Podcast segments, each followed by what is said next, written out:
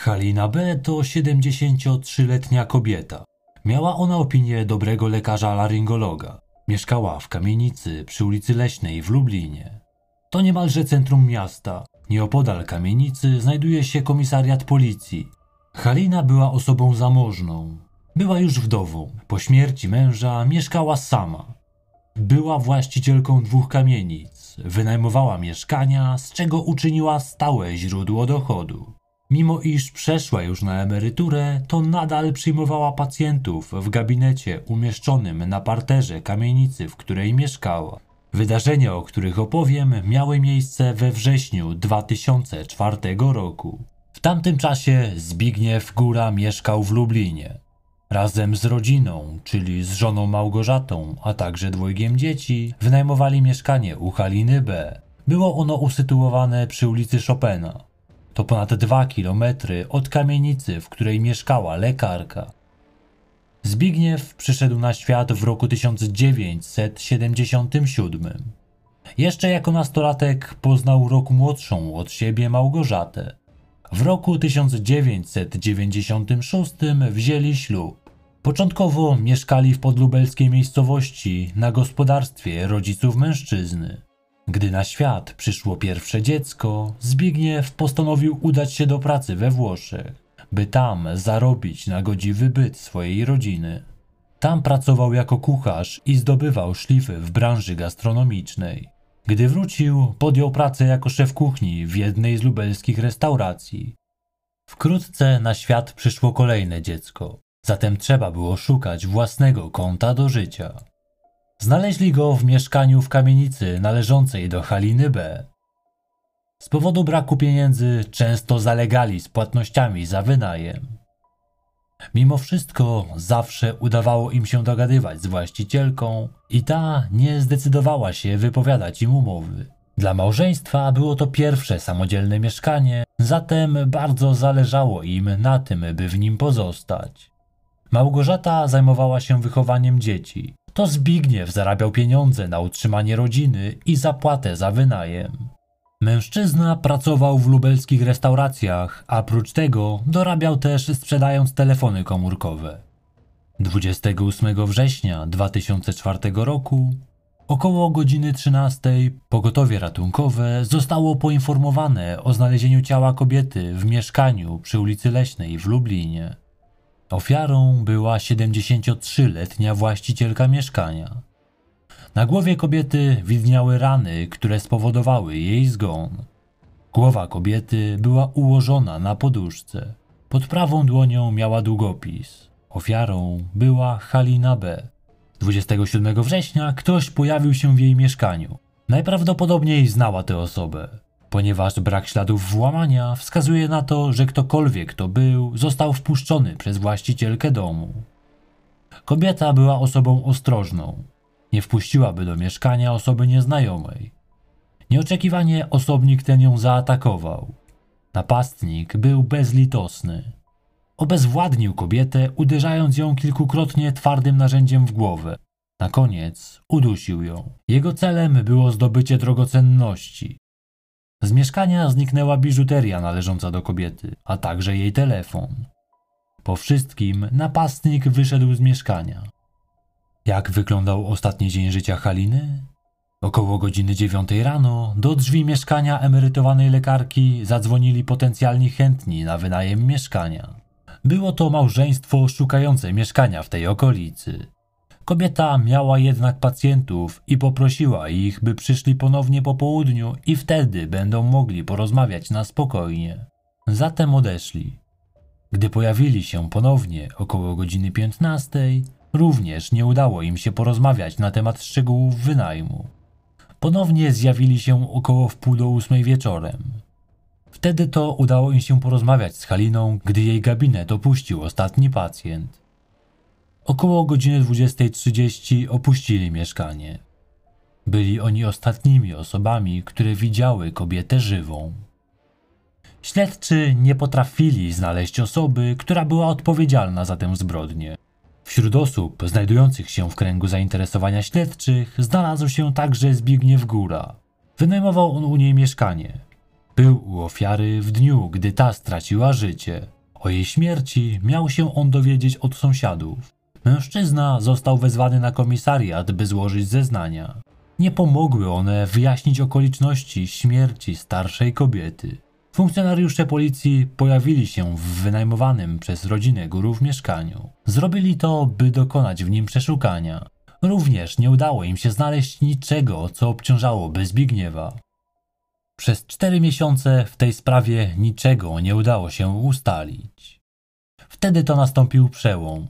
Śledczy dotarli do telefonu, który został skradziony zamordowanej kobiecie. Wszystko wskazywało na to, że to ten telefon zabrał zabójca po dokonanej zbrodni. Zgadzał się numer e-mail. Do znalezienia doszło zupełnie przypadkiem.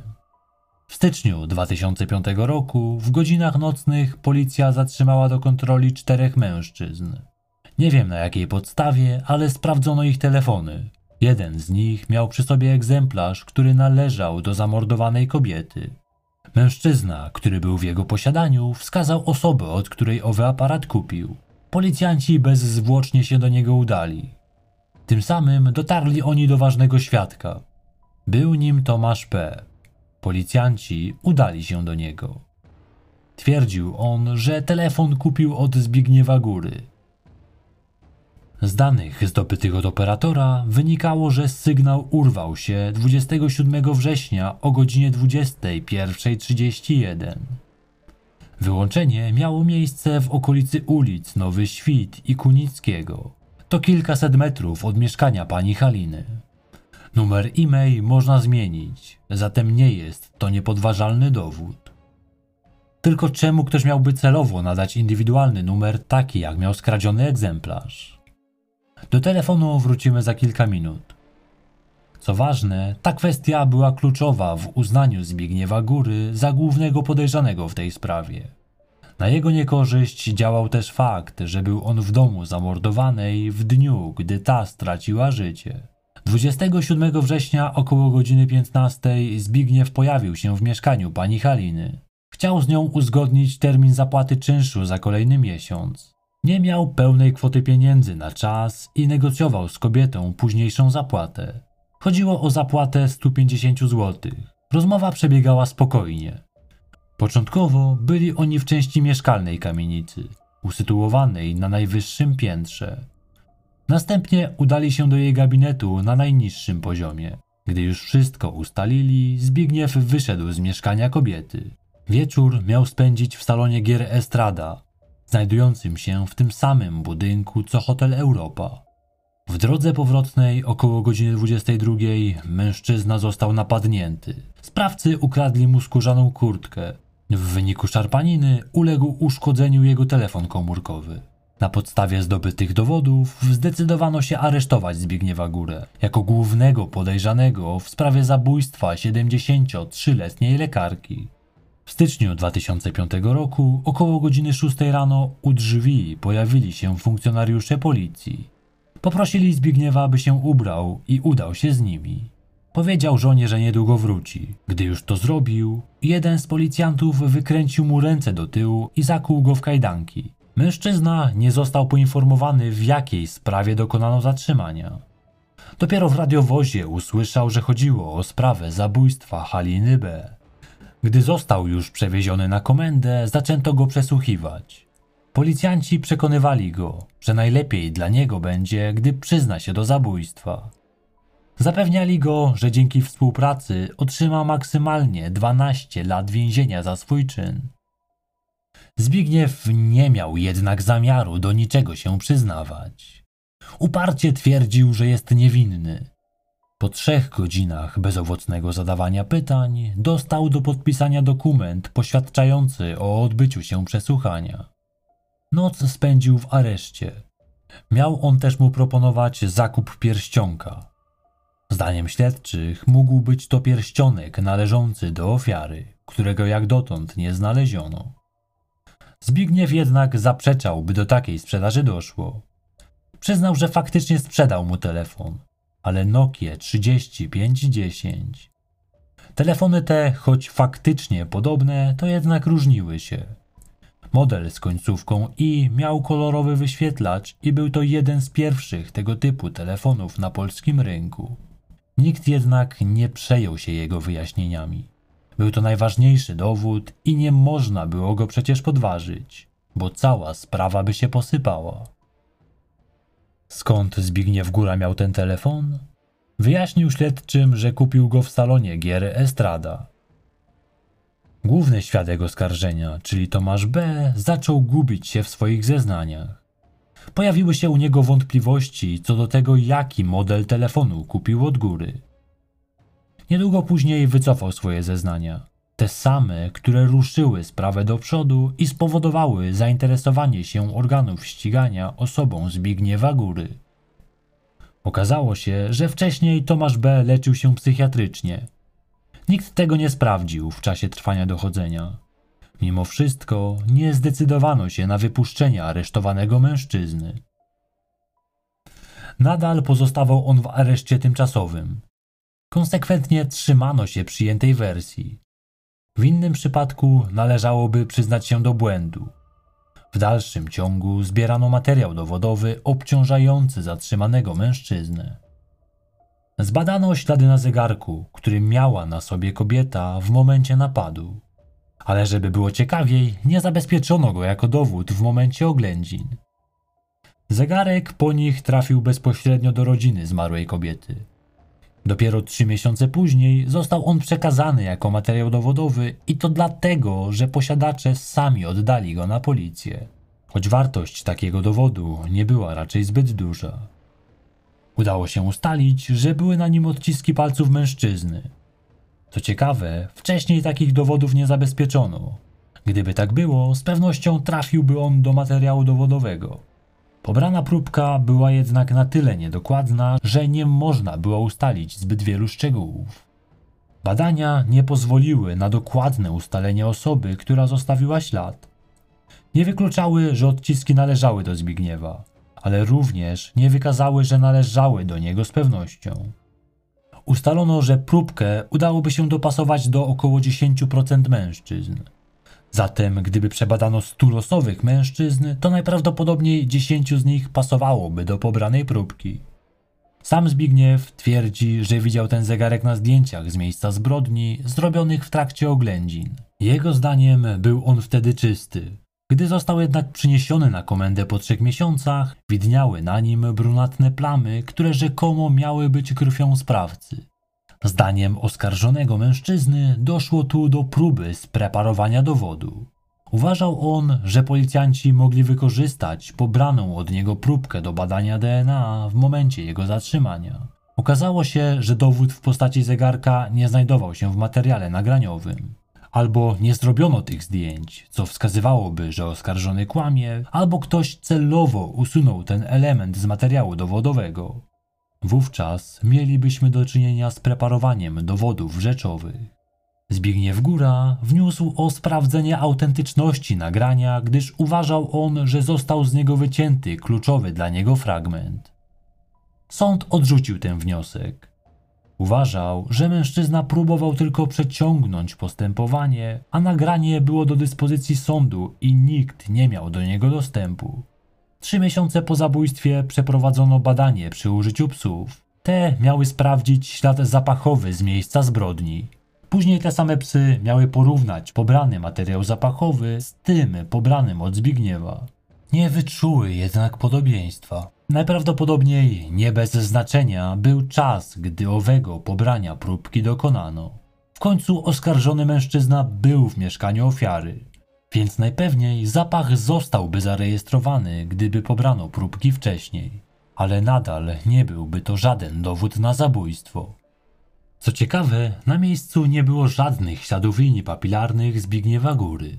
Nawet jego wcześniejsza obecność w mieszkaniu nie spowodowała pozostawienia odcisków.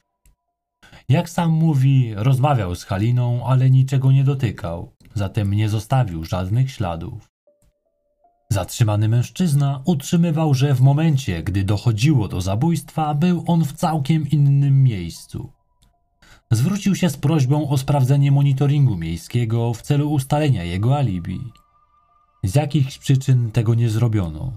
Nie sprawdzono też zapisu kamer z kasyna, w którym miał w owym czasie przebywać Zbigniew.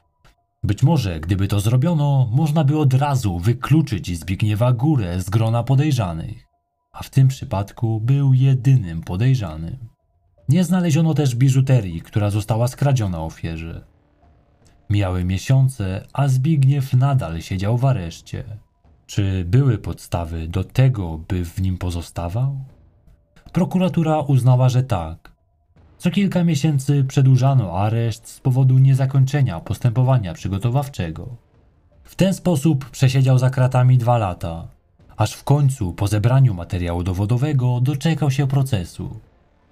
Mężczyzna zaczął na własną rękę uczyć się kodeksu karnego, by potrafić bronić się w sądzie.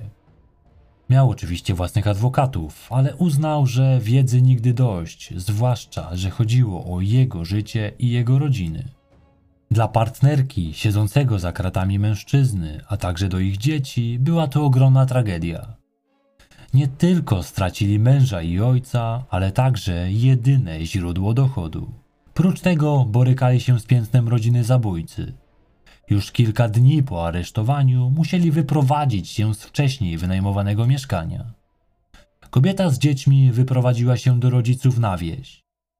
Wydatków było wiele, a pieniędzy brakowało. Wówczas zdecydowała się na wyjazd do pracy do Włoch. Tam spędziła kilka miesięcy. Trakcie, gdy Zbigniew Góra przebywał w areszcie, jego żona wniosła pozew o rozwód. Poznała też innego mężczyznę. Zaszła z nim w ciążę. Jednak po jakimś czasie zerwali ze sobą kontakt. Małgorzata twierdzi, że nie był to człowiek, na którym mogła polegać. W grudniu 2006 roku przyszedł czas na ogłoszenie wyroku. Mimo braku niezbitych dowodów na winę Zbigniewa, Sąd Okręgowy w Lublinie zdecydował się skazać go na 25 lat pozbawienia wolności. Obrona wniosła apelację od tego wyroku. Sprawa została skierowana do ponownego rozpatrzenia. Prokuratura nie potrafiła wprost odpowiedzieć, dlaczego nie zabezpieczono monitoringu, który mógł być potwierdzeniem alibi Zbigniewa. Twierdzą oni, że nie byli w stanie dotrzeć do zapisu z kamer. W źródłach czytałem, że minęły dwa lata od zabójstwa, nim ktokolwiek pofatygował się o uzyskanie takiego zapisu z kamer. Po takim czasie nie było szans na uzyskanie takiego materiału. Prokuratura nie odniosła się do tego zarzutu. Mężczyzna, mimo skazującego wyroku, nie poddawał się. Wysyłał pisma, w których wskazywał na błędy popełnione w procesie. Uważał on, że prokuratura skupiła się na jego osobie, zupełnie nie próbując szukać innego potencjalnego sprawcy zabójstwa. Pasował on do układanki, a sprawę trzeba było zamknąć. Zbigniew przebywał w tym czasie w trzech różnych miejscach. Osadzano go w celach przeznaczonych dla sześciu osób, które zawsze były przepełnione. Zazwyczaj przebywało w nich siedmiu-ośmiu więźniów. Gdy rozpoczął się ponowny proces, osadzony od niemalże trzech lat mężczyzna złożył wniosek o uchylenie aresztu. Sąd okręgowy w Lublinie nie zgodził się na to. Argumentował to tym, że istnieje duże prawdopodobieństwo, że Góra jest faktycznie zabójcą. Wówczas zdecydował się złożyć odwołanie do sądu apelacyjnego. Tym samym dopiął swego. 30 listopada 2007 roku opuścił areszt po niemalże trzech latach odsiadki. Nie oznaczało to jeszcze jednak końca tej batalii. Teraz najważniejsze byłoby werdykt sądu był taki, że jest on niewinny. Na wychodne otrzymał 200 zł z opieki społecznej. Od tego czasu miał on dwa razy w tygodniu dozór policyjny. Minęły kolejne dwa lata, nim sąd okręgowy ogłosił swój werdykt. Tym razem uznał Zbigniewa Górę niewinnym stawianych mu zarzutów. Prokuratura złożyła jednak apelację od tego wyroku. Przez kolejne półtora roku trzeba było czekać na werdykt sądu apelacyjnego. W lipcu roku 2011 ten również uniewinnił mężczyznę od zarzutu zabójstwa. Prokuratura nie wnosiła o kasację. Tym samym wyrok się uprawomocnił. Zbigniew Góra oficjalnie został oczyszczony z zarzutów. Czekał na ten moment prawie 7 lat. Po oczyszczeniu swojego imienia i wyjściu na wolność, Zbigniew i Małgorzata podjęli próbę odbudowania swojej relacji. Choć z pewnością nie było to łatwe, wrócili do siebie i znów wzięli ślub. Razem wychowują troje dzieci. Oboje zgodnie stwierdzają, że Zbigniew, choć bardzo się stara, nie jest już tym samym człowiekiem, którym był przed osadzeniem go za kratami. Mimo wszystko para się stara i są ze sobą szczęśliwi. Przez dwa lata Zbigniew przechodził przez terapię psychoterapeutyczną. Udało mu się wspólnie z żoną utworzyć własną restaurację, którą nazwali Margerita od imienia Małgorzata. Sprawdziłem i dziś niestety ta restauracja już nie istnieje. Zbigniew Góra zdecydował, że za czas spędzony za kratami należy mu się rekompensata w wysokości 17 milionów złotych. Jak powiedział, przede wszystkim za stracone lata, godność, honor oraz za rozbicie całego jego życia. Sąd jednak nie okazał się zbyt łaskawy. Przyznał mu 323 tysiące złotych. Dla porównania, niesłusznie aresztowany w 2009 roku prezes wydawnictwa naukowo-technicznego otrzymał pół miliona złotych za zaledwie 6 dni aresztu. Jako ciekawostkę dodam, że kwestię zadośćuczynienia rozpatrywał ten sam sąd, który wcześniej skazał Zbigniewa Górę na karę 25 lat pozbawienia wolności.